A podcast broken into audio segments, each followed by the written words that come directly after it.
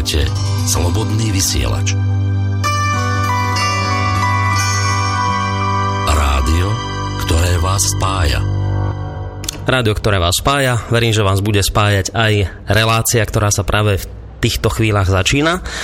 Pre tých z vás, ktorí počúvate Slobodný vysielač častejšie, tak už veľmi dobre viete, že vždy raz za tie dva týždňa, alebo teda dvakrát do mesiaca tu býva aj relácia, v rámci ktorej vás vzdelávame v oblasti histórie. Dúfam, že to nie je vzdelávanie napriek vašej vôli, a teda aj dnes vám prinesieme eh, podľa mňa celkom zaujímavú historickú tému, o ktorej možno až tak celkom veľa nevieme, ale nebude to len historická téma, ale trošku prejdeme aj do tej súčasnosti.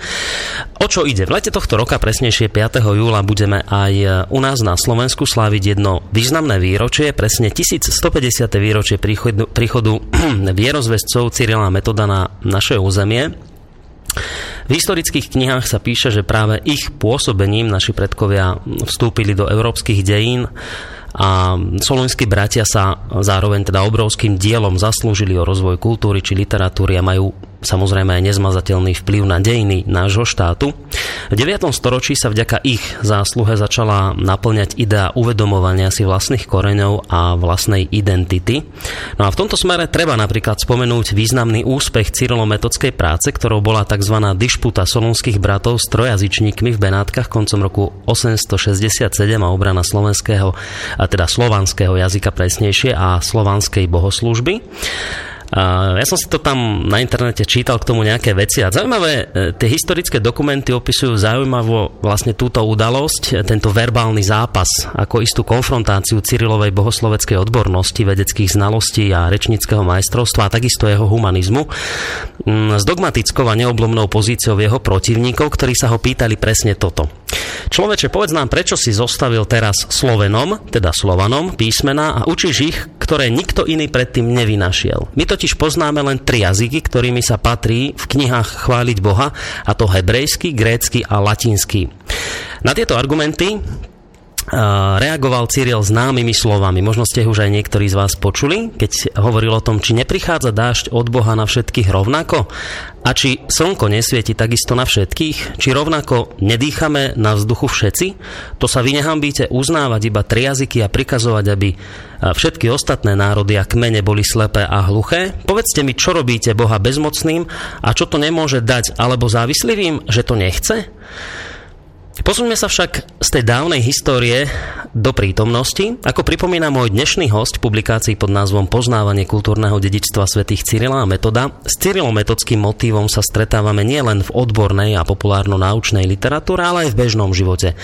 Po vierozvestoch sú pomenované napríklad ulice, ale aj takisto inštitúcie a organizácie, ktoré sú nositeľmi ideálov humanizmu, vzdelávania a vedeckého pokroku. Svetý Cyril a svetý Metod sú častokrát zobrazovaní v rôznorodých umelických dielach. Za artefakty našej kultúry rozhodne možno považovať aj peniaze či medaily, ktorých spracovanie v našich dejinách je tradične uskutočňované na vysokej umeleckej ako môj dnešný host tvrdí aj technickej úrovni. No a host, o ktorého, ktorého vám už o malú chvíľku predstavím, sa zameriava práve na zobrazovanie cyrilometodského motívu na minciach, bankovkách a medailách, ktoré podľa jeho slov predstavujú dôstojný nosič pripomienky významu každej osobnosti či udalosti, ktorá je na nich zobrazená. V relácii História na dlani vítam už v týchto chvíľach Marcela Pecníka, historika. Príjemný podvečer ti prajem príjemný podvečer, prajem aj ja tebe aj všetkým poslucháčom. No samozrejme k tomu prianiu príjemného podvečera sa pripája spoza mikrofónu a od mixačného pultu aj Boris Koroni.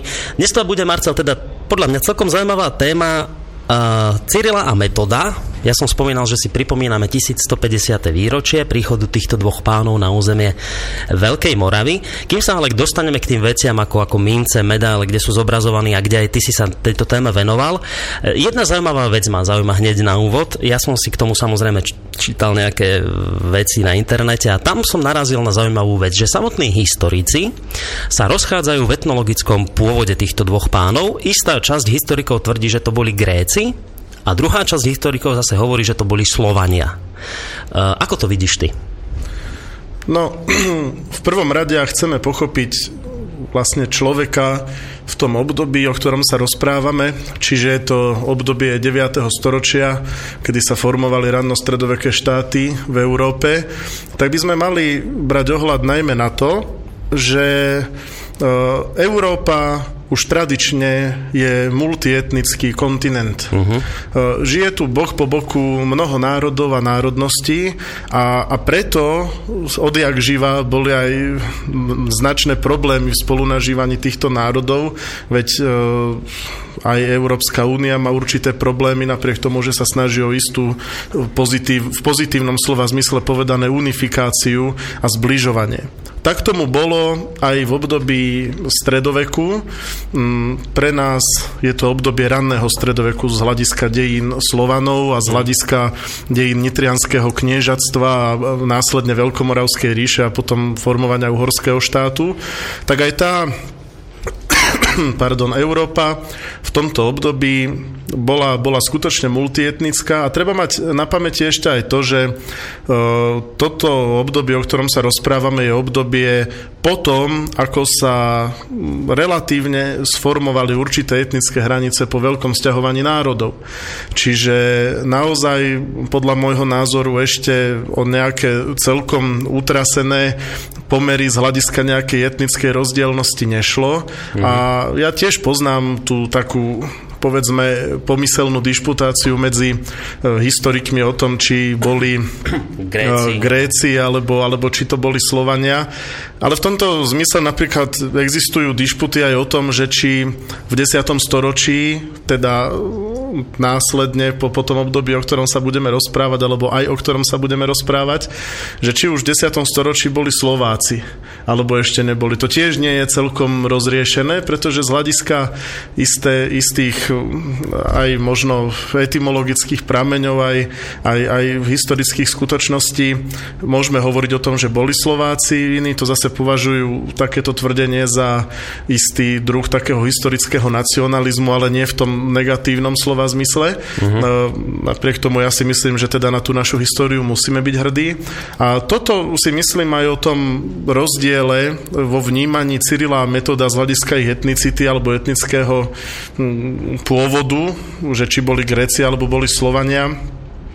Je dosť možné, že mali veľmi blízko k Uslovanom, keďže boli aj teda vytipovaní v tom období na tú misiu, misiu.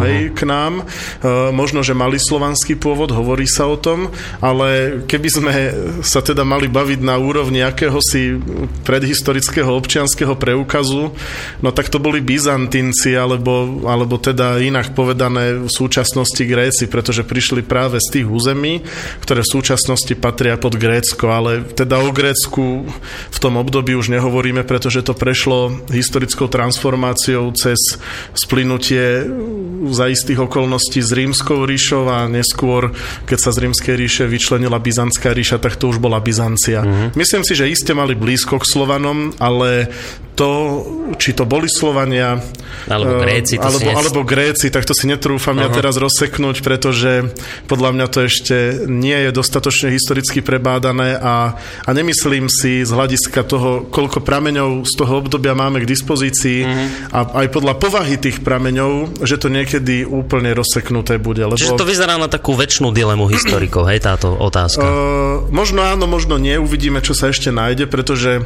históriu týchto uh, čias od kedy ešte neexistoval Google alebo Wikipedia alebo, alebo obrovské encyklopédie, skutočne spoznávame len z toho, čo sa podarilo zachytiť a z toho, čo pretrvalo do súčasnosti, čo sú častokrát v podstate pramene archeologickej povahy. Mm-hmm. Hej, lebo vieme, že existovali samozrejme aj zvitky, na ktorých boli zaznamenané určité skutočnosti, existovali aj, aj už nejaké knihy alebo, alebo predchodcovia knih v tom období, ale takto býva, bývalo, že knižnice aj vznikajú, aj zanikajú a tie, tie pramene rôznej povahy sa častokrát aj tendenčne likvidujú, čiže, čiže ako, ako ide čas, hej, tak bežia aj dejinné udalosti, či už svetového alebo regionálneho významu a tak vlastne sa aj dokumenty hmm. strácajú. Čiže,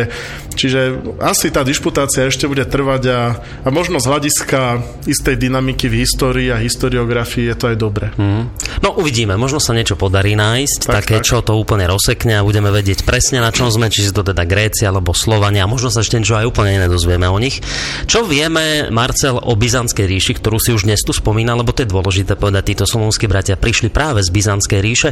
Kde sa vlastne, v, v ktorej oblasti sa táto ríša nachádzala a čo to vlastne bolo za zoskupenie tá Byzantská ríša, ako prosperovala politicky, ako na tom bola. Trošku pár slov o, te, o, tejto, o tejto oblasti.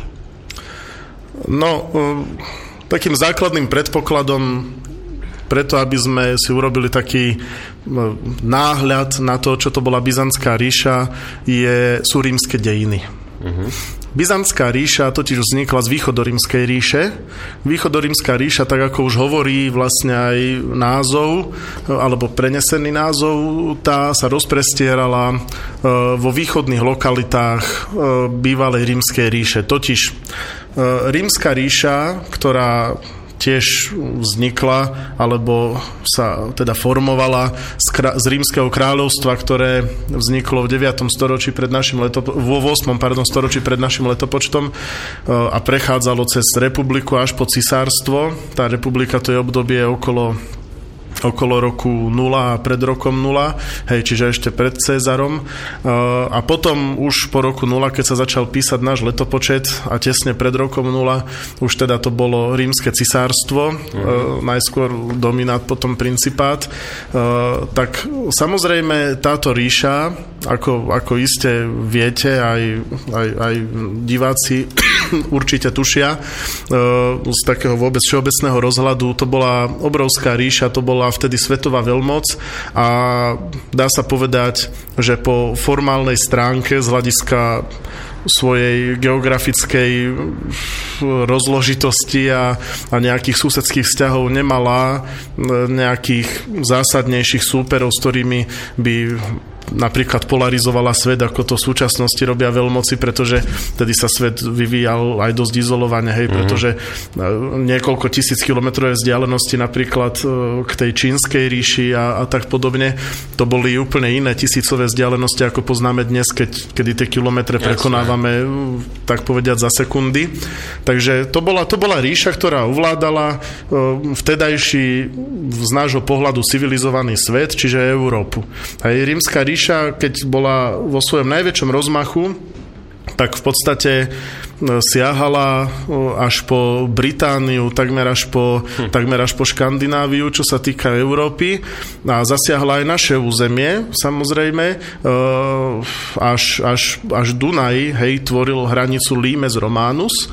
A, a aj cisár Markus Aurelius, keď prišiel na naše územie sem bojovať proti Markomanom a Kvádom, tak jeho vojska došli až po Trenčiansky hrad, no, kde je tá, tá, tá skala. slávny nápis na Trenčianskej skale. A čo tam je inak napísané? Na, na, na tom nápise na Trenčianskej skale je vlastne datované, uh, je, je vlastne dátum, kedy v zime, hej, v týchto rokoch, uh, tam prebývali légie, druhá, druhá pomocná légia Marka Maximiána E, ktorá vlastne tu proti Markovanom kvádom bojovala. Čiže uh-huh. je to mhm. len taký pamätný nápis na skale, že, že tu, tu sme v tejto áno. oblasti sme boli a, a tu, sme, uh-huh. tu sme bojovali. Toto Rimania uh, zvykli takéto, ne, takéto veci zanechávať. Ale je zaujímavé z tohto pohľadu, keď veľmi krátko poviem a potom sa vrátim k tej Byzancii, že práve v období týchto výpadov Marka Aurelia aj smerom na naše územie, kedy prešli v podstate až 120 km na sever od Limes Romanus, uh, Marcus Aurelius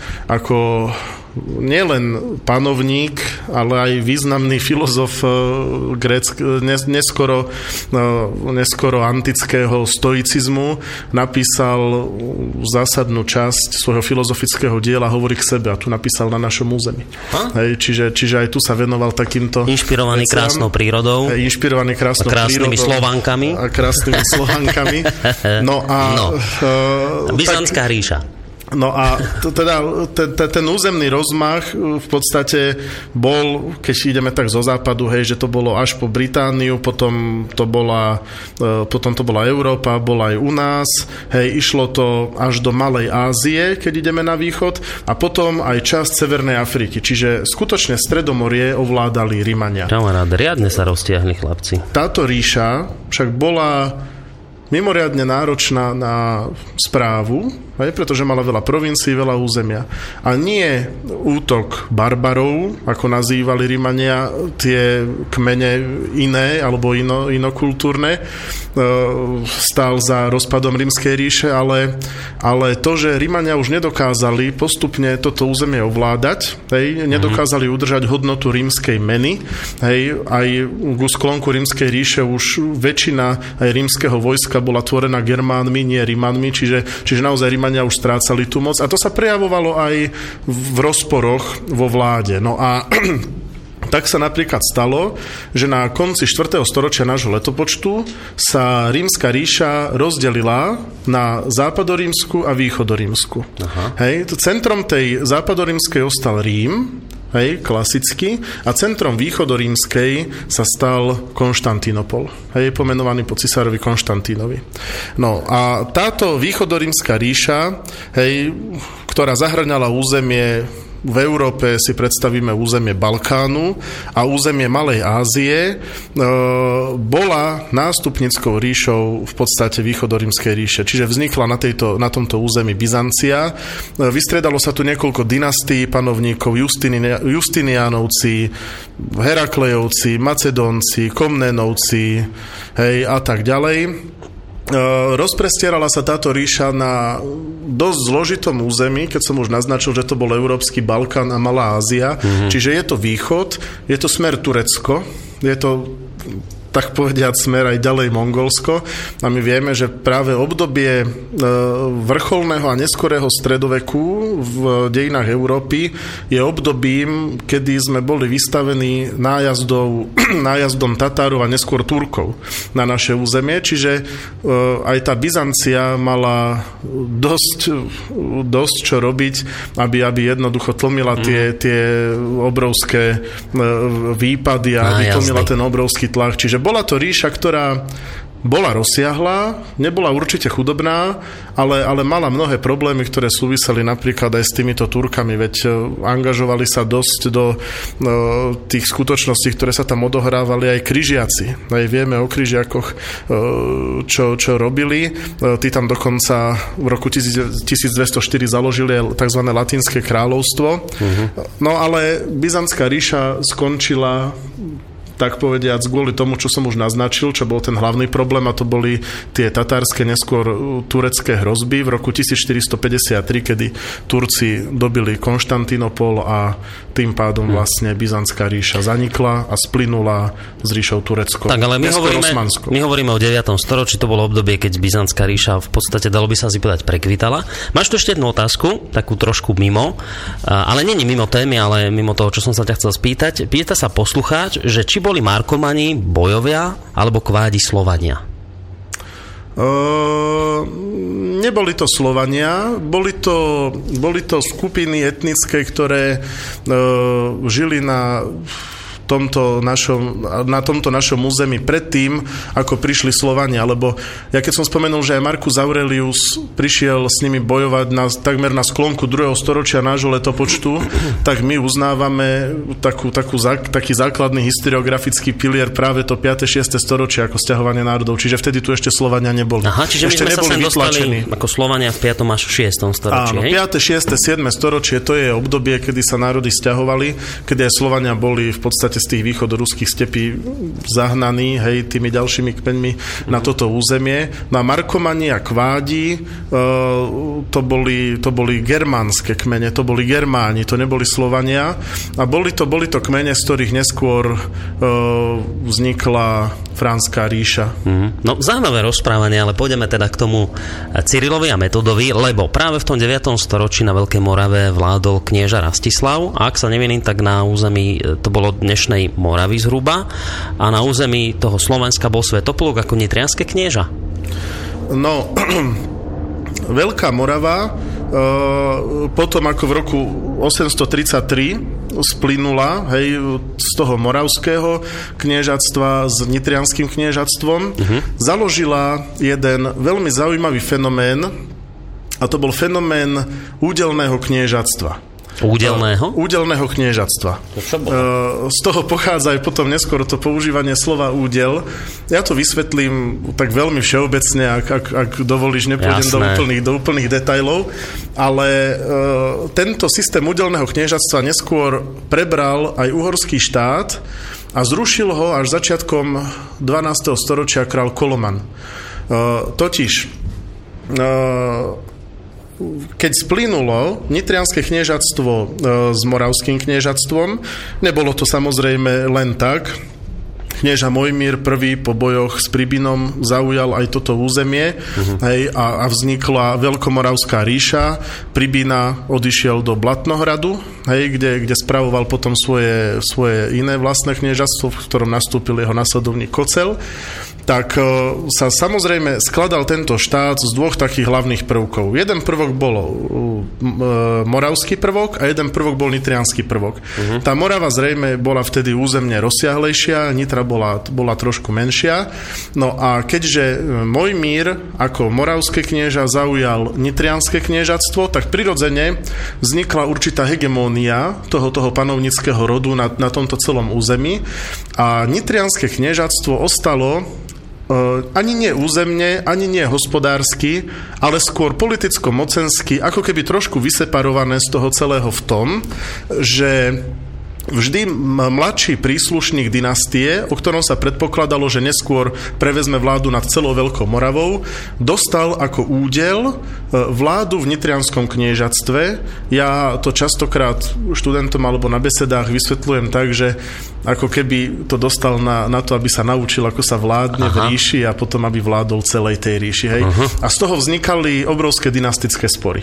Hej? Pretože ten starší príslušník e, dynastie, to bola Mojmirovská dynastia, o ktorej sa rozprávame, ten spravoval celú Veľkomoravskú ríšu, ale toho mladšieho, spravidla to boli synovci, hej? E, toho mladšieho nechal vládnuť v Nitrianskom kniežatstve. Mm-hmm. Hej? A potom, potom ten fenomén, len tak ešte všeobecne teda poviem, prerastal do tých dynastických sporov, že samozrejme, keď už sa ten naučil vládnuť v Nitrianskom kniežatstve, ten mladší príslušník dynastie, tak e, mal e, samozrejme mocenské ambície a chúťky, tak prichádzalo k tým dynastickým sporom, ktoré, do ktorých sa v období Veľkej Moravy, ale na to bohužiaľ nemáme čas, možno inokedy. No veď práve rozmýšľam, že musíme dať kedy túto históriu Slovanov, lebo to je veľmi zaujímavé. Do toho sa zapájali e, aj franskí vladári, ktorí uh-huh. išli podľa hesla rozdeluj a panuj, tak jedného podporili proti druhému a potom z toho boli také rôzne šarapaty, hej, ale vyriešilo sa to, ako vravím, až v 12. storočí v uhorskom štáte, čiže,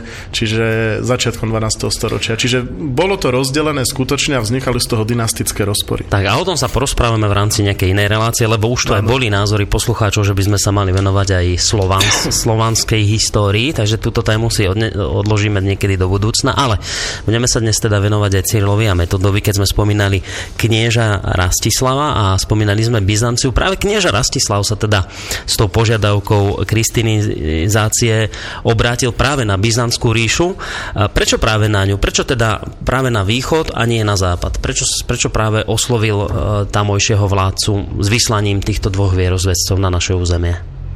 No, e, v podstate na úvod treba povedať, že Veľká Morava, tak ako som hovoril aj o Európe, ktorá bola a je, uh-huh. tak aj Veľká Morava bola uh, multietnickým štátom. Hej, ne, nedalo sa inak. No. Uh, bol to š- taký včasno stredoveký štátny útvar, hej, ktorý mal na svojom čele určitú elitu, to, bolo, to bola elita toho panovnického rodu Mojmirovci, ktorý si okolo seba vytváral určitú dvorskú organizáciu. Ale čo je veľmi dôležité je, že susedila s mocenským agresorom, ktorým bola Franská ríša. To boli Bavori, hej. Germáni, to boli niekedy Nemci, hej? Áno, áno, no. presne tak. Boli to, hovorme o nich Frankovia. Dobre. Hej. Boli to Frankovia. Uh, Títo Frankovia, tak ako som už naznačil, zasahovali aj do tých dynastických sporov, ktoré viedli medzi sebou Mojmírovci, či uh-huh. už to bol knieža a potom údelné knieža, hej, tá knieža celej Veľkomoravskej ríše, alebo potom údelné knieža Nitrianského kniežatstva, zasahovali s tým, že chceli e, vstupovať do systému vládnutia na Veľkej Morave a chceli sa samozrejme mocensky Veľkej Moravy zmocniť. E, prvým krokom, hej, na, na, okrem, okrem vojenských výpadov, ktorých, ktorých bolo množstvo, prakticky možno povedať, že e, trvala permanentná vojna e, alebo vojnový stav, keď to poviem veľmi, veľmi priťahnuté za vlasy niekedy až nie. E, trval taký, takýto nepriateľský stav takmer celý čas pretože to, tá, to veľkomoravské obd- územie bolo úrodné územie, bolo to územie charakteristické, tak ako aj dnes, po, dobrým polnohospodárstvom, dobrým chovom dobytka, uh-huh. uh, úživnou pôdou, bohatými prameňmi a neskôr sa zistilo, že aj náleziskami. Čiže Frankovia bojovali hej, proti veľkomoravským e, panovníkom. Hej, spomeňme napríklad Ludovita Nemca, neskôr e, jeho e, syn Karolman, hej, ktorý je opisované v literárnych dielach však, ktoré pojednávajú o tomto období, tak mali záujem o Veľkú Moravu. Oni už v roku 828 vykonali istý krok, ktorý mnohí považujú za, iba za náboženský alebo, za, alebo iba za kultúrny, uh-huh. keď uh, bol vysvetený uh, v Nitre prvý kostol v roku 828, uh, keď panoval ešte Pribina ako nitrianské knieža. No a tento kostol vysvetil salzburský arcibiskup Adalrám. Aha. Hej? Čiže to nebol, budovali to, to nebol iba kultúrny krok, hmm. to nebol krok iba náboženský, i keď samozrejme tým hlavným motívom bolo e, šírenie kresťanstva a šírenie toho oficiálneho kresťanstva, takého toho rímskeho vyznania e, vtedy, hej, hovoríme o vtedajšom období, ale bol to zo strany Frankov hej, e, aj krok politický a mocenský, pretože týmto pádom sa na územie Nitrianska neskôr celej Veľkej Moravy dostala tzv. tzv. franské vyznanie, hej, mm. franské kresťanstvo, hej, ten franský typ kresťanstva. Ten západný. No a, a ten západný. A už takto proste chodí, že aká je kultúra, aké je náboženstvo, tak jednoducho aj taká politika sa postupne presadzuje, čiže aj kňazi boli franskí. Mm-hmm. Hej, boli západní. My sme nemali kňazov. My sme nemali vtedy písmo, my sme vtedy nemali ešte akúsi e, samostatnú slovesnú alebo umeleckú kultúru, ak nerátame ak neberieme do úvahy, povedzme, kultúru nejakej materiálnej povahy. Jasné. Hej, čiže, čiže boli to všetko franskí kňazi. No ale čo je dôležitejšie ešte v tomto slova zmysle, je to, že naozaj ten, ten tlak zo strany Franskej ríše na Veľkomoravskú ríšu bol neutichajúci. Hej, stále chceli toto naše územie ovládnuť. E, boli, to, boli to vojenské snahy, boli to kultúrne snahy, hej, len ako si sa ukazovalo, že ten, ten taký vojenský rozmer zachádza častokrát do patových situácií, hej, pretože tak ako my sme mali dynastické problémy v dynastii Mojmirovcov, tak boli dynastické problémy aj vo Franskej ríši, hej, Ludovít Nemec, Karolmanom a tak podobne, čiže niekedy ten tlak bol silnejší, niekedy slabší. No ale Rastislav e, začal tomuto tlaku vzdorovať takou, povedal by som, diplomatickou protiofenzívou. Iba musíme povedať, že Rastislav vládol na Veľkej Morave, aby áno, Rastislav, áno, Rastislav v tomto období už v 60. rokoch 9. E, storočia vládol na Veľkej Morave no. hej, a začal teda takú diplomatickú protiofenzívu. Hej, už v roku 861 e, so snahou o vytvorenie samostatnej veľkomoravskej cirkevnej provincie, čo bolo veľmi dôležité, požiadal pápeža, hej, aby e, pápež takúto provinciu vytvoril. Hej, napísal mu list, uh-huh. no pápež v Ríme neodpovedal na tento list. Aha. E, pápež neodpovedal, čiže pápež ako keby bol spokojný s tým, že jednoducho to Salzburské arcibiskupstvo hrá v tomto smere prím a, a potvrdil v podstate túto situáciu. To si myslím ja ako presný dôvod, prečo neodpovedal, e, by sa dal ešte možno nejakým spôsobom ďalším vypresniť, ale jednoducho odpoveď neprišla, snaha obrátiť sa na Rím nevyšla, tak preto už v roku 862 požiadal druhú vtedajšiu veľmoc na, na blízkom území, čiže Byzanciu, listom cisárovi Michalovi III. o to, aby vyslal Michal III. biskupa a to bol byzantský vládca, Michal Áno, to bol Michal uh-huh. III. bol byzantský cisár, alebo ano. cár. Uh, aby, aby tento byzantský vládca vyslal na naše územie biskupa.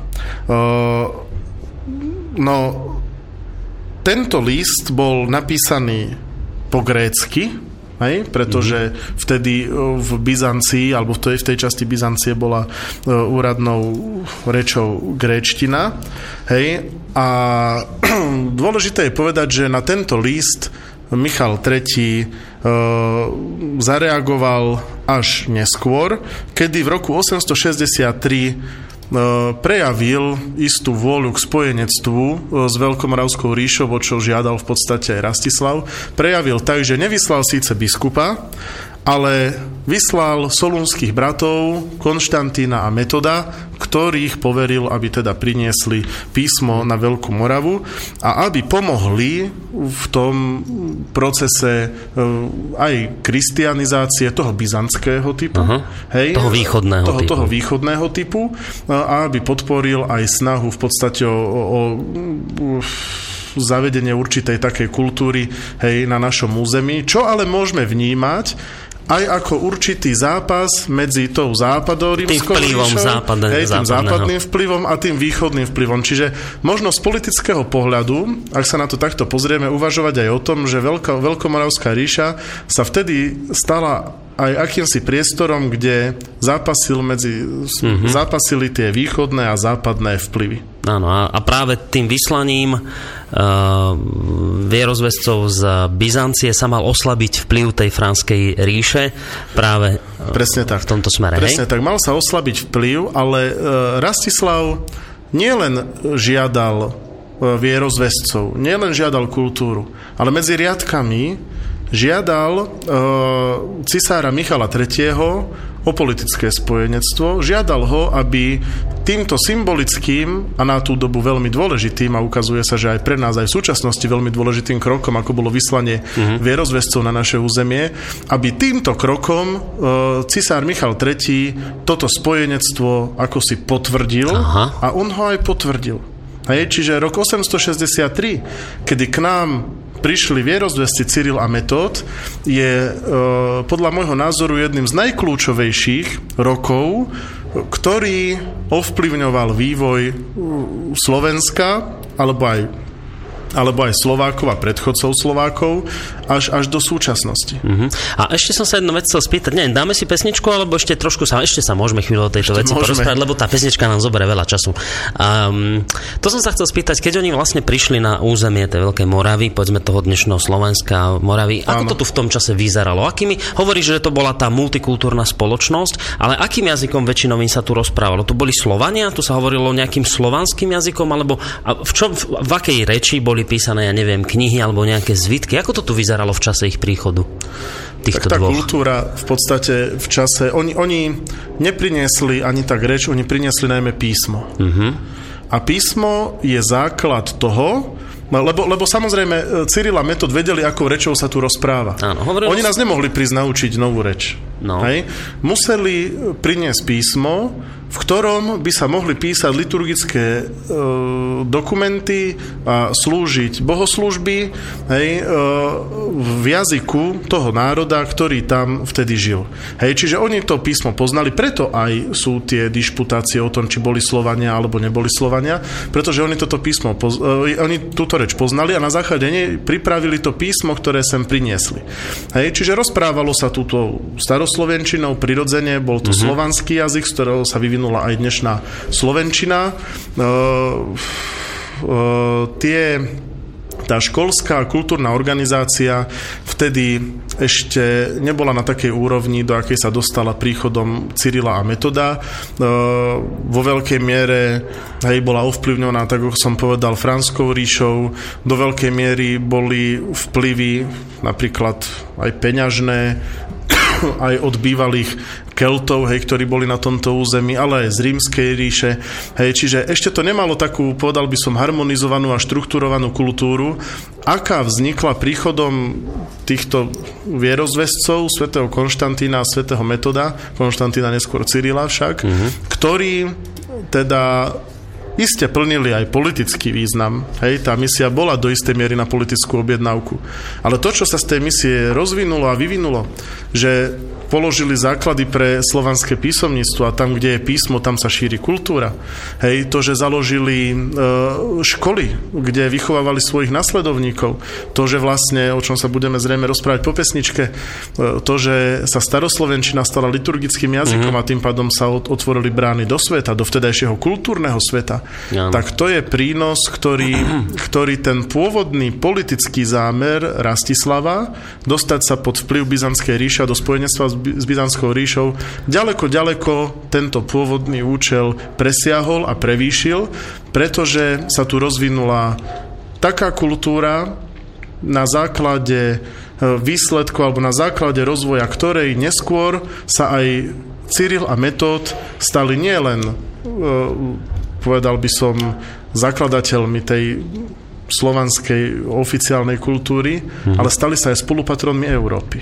Dobre, a k tomu sa dostaneme po pesničke, ale ešte jedna malá otázka a malá odpoveď. To znamená, ak som ťa správne počúval, že my sme tu hovorili na tomto území po slovansky, ale my sme vôbec nemali písmo žiadne. Nie. To znamená, že oni e, nič nevedeli zapísať si, alebo vedeli zapísať ale po latinsky, alebo ako to fungovalo, keď si potrebovali niečo napísať, alebo ľudia v tom čase ešte nepísali. Tak že... oficiálnymi jazykmi vtedy boli gréčtina, hebrejčina a latinčina. Hej, čiže tá, tá vyššia kultúra fungovala na báze latinčiny najmä. Mm-hmm. Čiže absolútne nič slovanské, žiadne písmo, až kým prišli títo dvaja páni Áno. a zostavili naše prvé písmo Hlahuliku, ak si to Áno, dobre zo školy presne. pamätám. A potom to vylepšili a bola z toho Cyrilika. Dobre, tak, tak. mám tu jedno také zaujímavé CDčko, že volá sa to Putovanie s vierozvescami. A jedna pesnička z nich sa volá Carihrad. Ja neviem, či sa tá pesnička podobá na tie pesničky, ktoré sa v tom čase hrávali, a tak skúsme. Uvidíme. Necháme sa prekvapiť.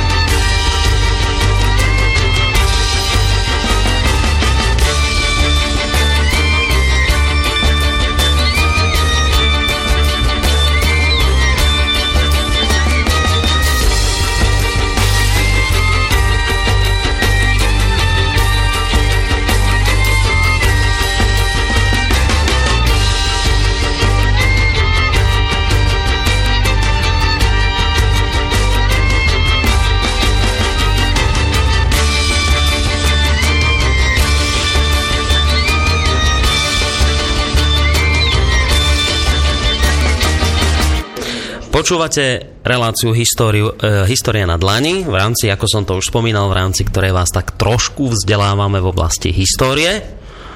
A ja verím, že aj to dnešné rozprávanie je dostatočne zaujímavé. Možno nie. V každom prípade hosťom je dnes Marcel Pecník, historik, s ktorým sa rozprávame o období Veľkomoravskej ríše a o príchode ze svetých svätého Cyrila a Metoda na naše územie.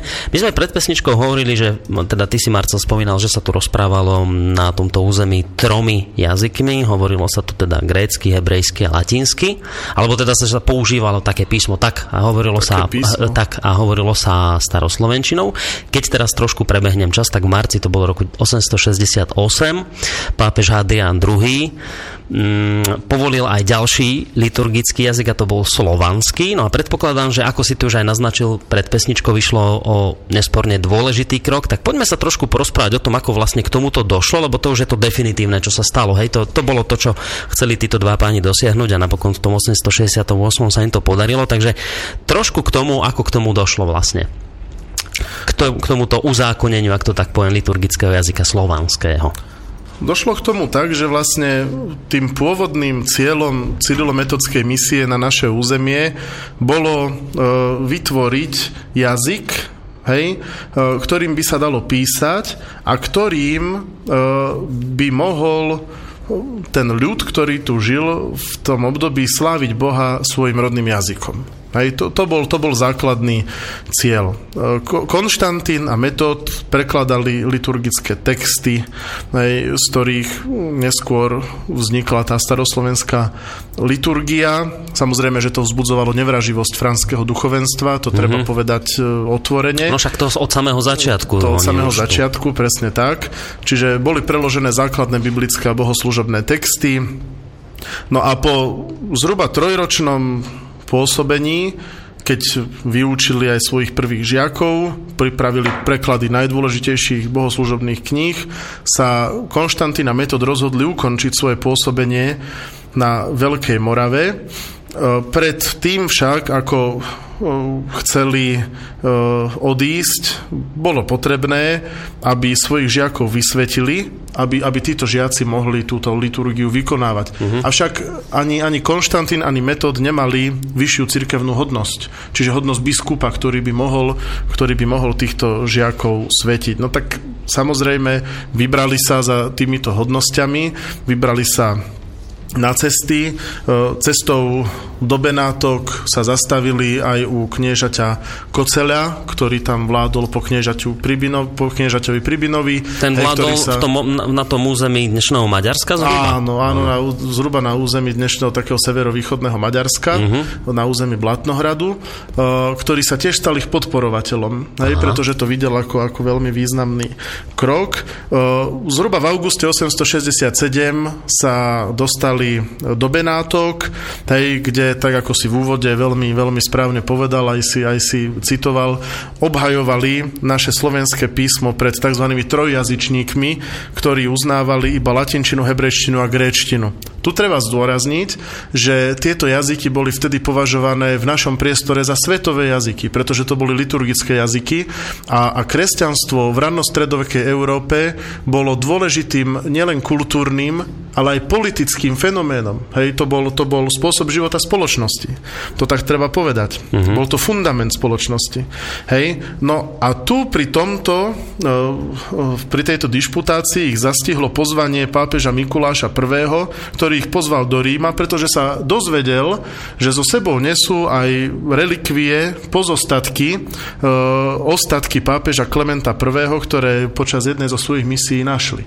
No a relikvie, to bolo niečo posvetné, to bol no, zákl- jeden zo základov kresťanskej mystiky, ktorá bola vtedy veľmi dôležité. Uh-huh. Čiže E, e, pápež Mikuláš I ich pozval, hej, koncom roka 867 prišli do Ríma, ale tam ich už prijal nový pápež, Hadrian II, vtedy sa pápeži striedali v kratších obdobiach ako v súčasnosti. E, ten pochopil, hej, a mal vzťah k takémuto riešeniu, ako bolo preložiť tie biblické cest, e, texty do staroslovenčiny. A na Vianoce roku 867 položil na oltár Baziliky svätého Petra v Ríme liturgické texty, čím schválil ich pravovernosť a povolil ich používanie e, po, používanie uh, Slovanské v, v tej liturgii, hej, v našej liturgii. Hej, čiže staroslovenčina sa stala jazykom politickým, kultúrnym a cirkevným, stala sa svetovým jazykom popri tých troch popri tých jazykoch. troch. No to je zaujímavé, vidíš, tak my sme mali... mali boli, sme, boli sme v podstate kultúrnou svetovou veľmocou vtedy, pretože popri takých jazykoch ako latinčina, hebrejština, gréčtina, kde ešte ani nechyrovať o nejakej oficiálnej angličtine, nemčine. No jasné. Hej, už staroslovenčina bola liturgickým, čiže svetovým jazykom. To je čo povedať. V tomto čase uh, už bol Konštantín Chorlavý vstúpil v Ríme do kláštora, kde prijal meno Cyril a v roku 869 tam aj zomrel. Čiže na Veľkú Moravu sa vrátil iba arcibiskup Metod hej, a chcel tam zriadiť, hej, mal cieľ samostatnú moravsko-panonskú cirkevnú provinciu. E, stretol sa však s peripetiami, bol e, bavorskými biskupmi cestou zajatý, tí ho súdili za hlásanie bludov a tak ďalej, čo tiež je istým spôsobom prejav mocenskej politiky, pretože uh-huh metod iste nehlásal blúdy, hej, e, ale bolo nebezpečenstvo, že metod vysvetený za biskupa hej, príde na územie Veľkej Moravy, založí provinciu a teda Bude mať Veľká Morava sa takto kultúrne a politicky osamostatní. Jasné. Uh, no potom na intervenciu Jána VIII, čiže ďalšieho už pápeža, v roku 873 biskupa prepustili, ten sa dostal na Veľkú Moravu a ujal sa aj správy Veľkomoravskej cirkevnej provincie. Metod. Uh, metod, uh-huh. áno, už to bol metod. No, no. Uh, pápež uh, Ján VIII neskôr akceptoval aj cirkevnú provinciu, akceptoval aj staroslovenčinu a v roku 880 potvrdil metoda v tejto jeho cirkevnej hodnosti listinou, pápežskou listinou Industrie Tue, E, v ktorej odobril aj používanie slovenského liturgického jazyka. Slovanského. No, povedzme, slovanského používa sa aj slovenského. Hej, hej, v tomto období. Uh-huh. Avšak uh, okrem toho, že teda ustanovil v biskupstvo hej, e, a na výslovné svetoplukové želanie sa už biskupom stal Viching. Metod bol správcom celej Veľkomoravskej cirkovnej provincie a nitrianským biskupom sa stal Viching, čo bol kňaz franského pôvodu, ktorý tiež potom s metodom začal bojovať a začalo sa intrigovať aj voči metodovi a slovanskej liturgii. Tak ešte treba povedať, že v tomto roku 880 práve touto listinou bolo už aj ukotvené isté obmedzenie, že staroslovenčina sa môže používať ako liturgický jazyk vtedy, keď sa pri omši najskôr evanelium prečíta po latinsky. Uh-huh. Čiže už to boli určité prvé obmedzenia. Obmedzenia, jasné. Uh, toto obdobie je charakteristické tým, že Veľká Morava už bola kráľovstvom, Svetopluk, hej, následovník Rastislavov, sa už nechával oslovovať Rex, čiže kráľ.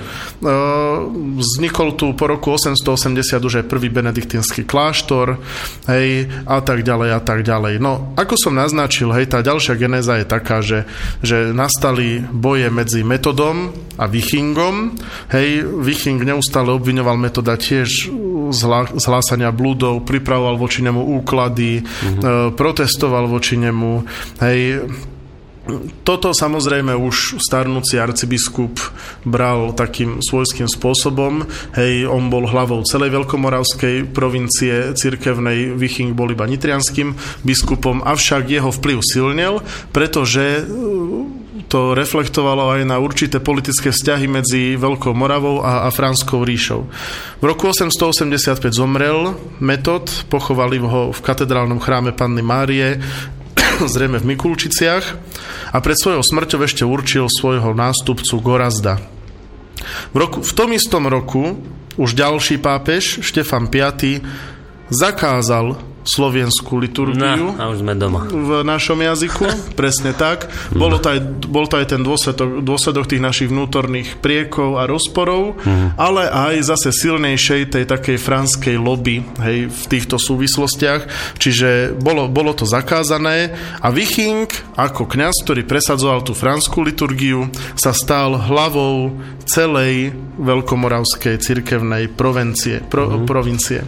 Uh, možno stručne povedať ešte, ešte toľko, že práve kríza aj v týchto náboženských, spoločenských a kultúrnych súvislostiach bola tiež jedným z klincov do rakvy už postupne zanikajúcej Veľkomoravskej ríše, pretože po tom období obrovskej svetoplukovej expanzie, kedy Veľkomoravská ríša skutočne nabrala nielen na rozlohe, ale aj význame, prichádzalo obdobie analogicky podobné v rímskej ríši, mm. kedy už Veľká ríša jednoducho zažívala vnútorné rozpory a samozrejme aj dynastické rozpory, pretože zase sa tam prejavovalo to nitrianské kniežatstvo, silný tlak zvonku, čiže Frankovia, hej, členovia dynasti, e, dynastie, čiže vlastného rodu sa spájali niekedy s Frankami proti svojim vlastným, takto sa to rozdeľovalo, čiže Čiže nastali takéto rozpory ale aj ten kultúrny rozpor je v tomto dôležitý, že naozaj odsunuli toho, toho metoda, toho v súčasnosti svetého metoda, hej, keďže bol vysvetený a, a získali moc Frankovia. Čiže to, že uh, Frank Viching prebral alebo získal alebo s prepáčením vyintrigoval tú, Hej, on bol taký svoju... hlusák trošku, ten Viking, ak to tak, počúvam o ňom. To si povedal ty. Hej, ale tak povedzme, že vyintrigoval tú no. svoju moc nad tým a že to akceptovali veľkomoravskí vládcovia, tak tým pádom vlastne nábožensky a kultúrne prispeli k určitej postupnej strate identity, ktorá sa prejavovala aj tým, že aj tá celistvosť štátu potom chradla, ale aj celý štát jednoducho smeroval, smeroval do, do hm. postupnej záhuby. Hej, a to sa aj stalo, však už nie, nie dlho po panovaní Svetoplúka Veľkého alebo Svetoplúka Prvého sa Veľkomoravská ríša rozpadla. Hmm.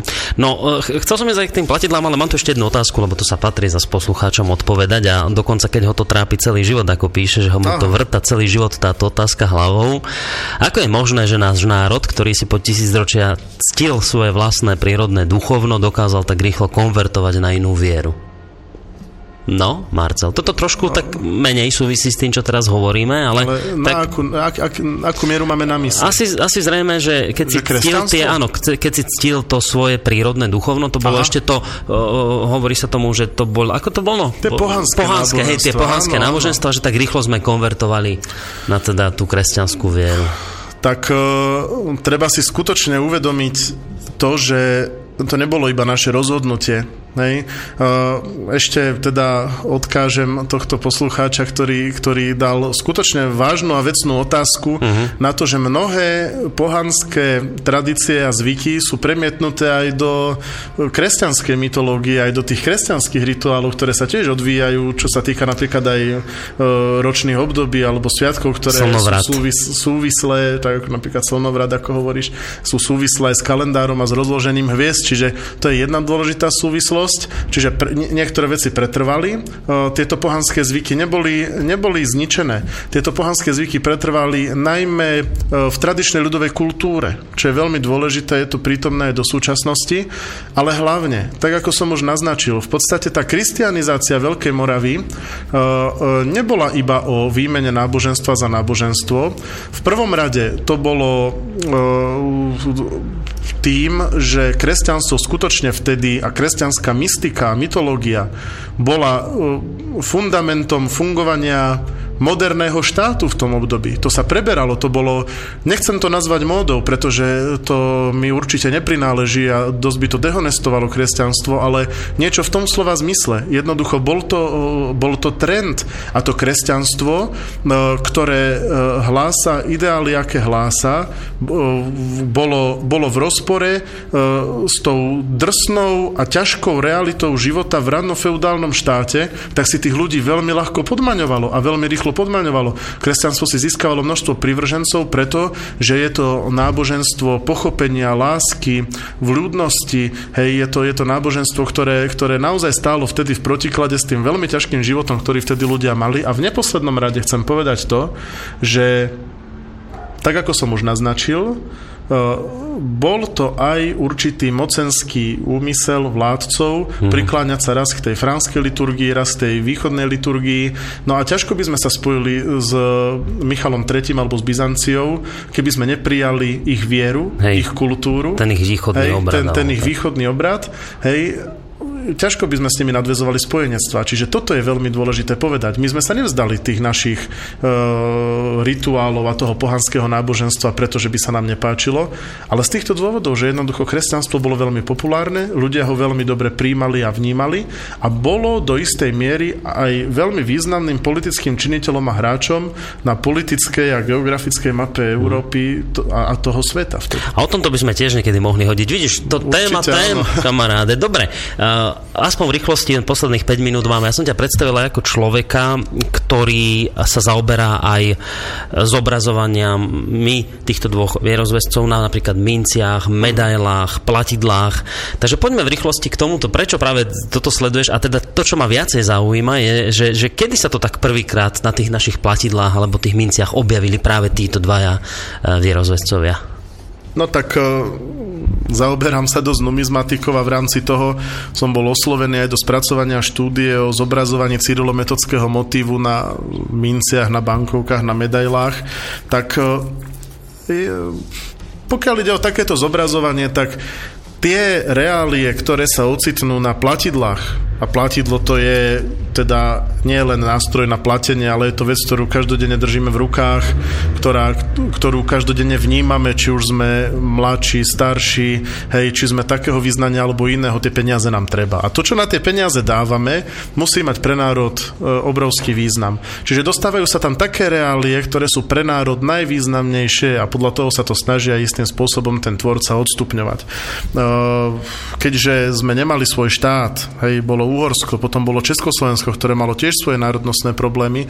Až Slovenská republika v rokoch 1939 až 1945 prijala motív Cyrilometodsky na zobrazovanie na svojich peniazoch. To bola tá slávna 20 korunáčka na ktorej je vyobrazený svätý Cyril so svetým metodom, hej, s dvojkrížom, v pozadí za nimi nitrianský e, chrám, nitrianský kostol vysvetený roku 828. No a pod nimi, ako keby oni zašlapávali modlu, čiže symbol toho predchádzajúceho pohanstva.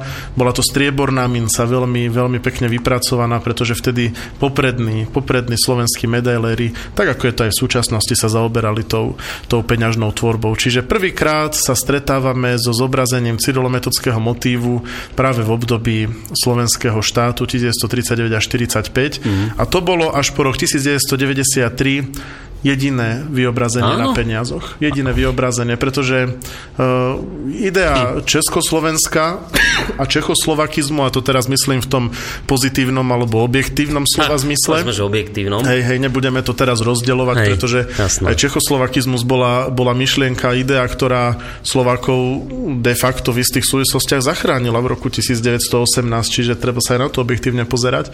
No ale, ale to vnímanie Československa cez československé oči a čechoslovakizmus jednoducho niektoré motívy vytláčala. Napríklad vytláčala motív generála Štefánika. Hej, ten, ten bol veľmi málo zobrazovaný. Aj to iba z počiatku. Hej, na, na niektorých bankovkách z okolností na 50 korune e, z tých prvých po, po druhej svetovej vojne, ktoré boli vytlačené, bol generál Milan Rastislav Štefánik a na druhej strane toho platidla bola vyobrazená Banská Bystrica alebo silueta Banskej Bystrice. Uh-huh. To je také zaujímavé, keďže teraz sa nachádzame v štúdiu v Banskej Bystrici. Ale až po tomto dlhom období, čiže od roku 1945 až 1993, uh, kedy existovalo Česko Československo, ktoré prešlo svojimi transformáciami. Iba raz na začiatku po roku 45 bola bankovka so Štefánikom.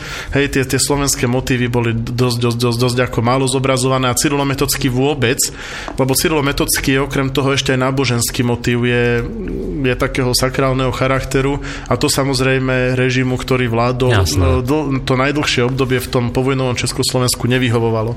Čiže až v roku 1993 sa ten Cyrilometodský motív dostal opäť na peniaze, bola to tá známa modrá 50 korunáčka, ktorú Áno. určite si poslucháči ešte pamätajú, pretože platila donedávna. Tam sú vyobrazené portréty obidvoch týchto vierozvestcov. Inak e, napadla mi teraz taká súvislosť, keď si hovoril, že tomu režimu vadili títo dvaja páni, keďže to malo taký rozmer náboženský, tak aj Európska únia teraz mala problém. No. Si pamätáš donedávna, mala, že mala. nakoniec to teda schválili. Čo no. je paradox, pretože Cyril a Metod sú spolupatroni Európy. No a bol s tým problém, aby tam dvojkríž nebola. Nakoniec to skončilo teda tak, že na tej pamätnej minci bude ten dvojkríž. Tak oni mali nakoniec... problém aj so svetožiarami, myslím. Aj, aj so svetožiarami a podobné veci. No Marcel, uh, musím to povedať, že ma to mrzí, že už končíme, lebo vidím aj, aj z reakcií poslucháčov, že by ešte bolo sa o čom rozprávať. Takže no, dnes možno poslucháči zaznamenali takú vec, že tu s nami nesedela Sonička Vanovčanová, ktorá chodieva vždy do týchto relácií. A možno sa nám podarí, ak teda ty budeš ochotný, urobiť takú vec, že by ste sa vy dvaja striedali, raz prídeš ty, raz príde ona. A budeme vždy nejaké zaujímavé témy rozoberať aj s nejakým pozvaným hosťom, lebo myslím, že aj v oblasti mm, histórie sa treba vzdelávať, takže skúsime sa s tebou dohodnúť na niečom. Ďakujem ti veľmi pekne, Marcel, že si dnes prišiel. A že Áno, si nás... veľmi rád, veľmi rád prídem a ďakujem aj za dnešné pozvanie. A ďakujem, že si nás v tomto smere vzdelal. Takže maj sa pekne do počutia. Ahoj. Do počutia a pozdravujem poslucháčov. No a my sa s vami rozlúčime opäť pesničkou zo spomínaného CD Putovanie s vierozvescami, ale my sa o chvíľočku budeme samozrejme počuť opäť, ale v inej relácii.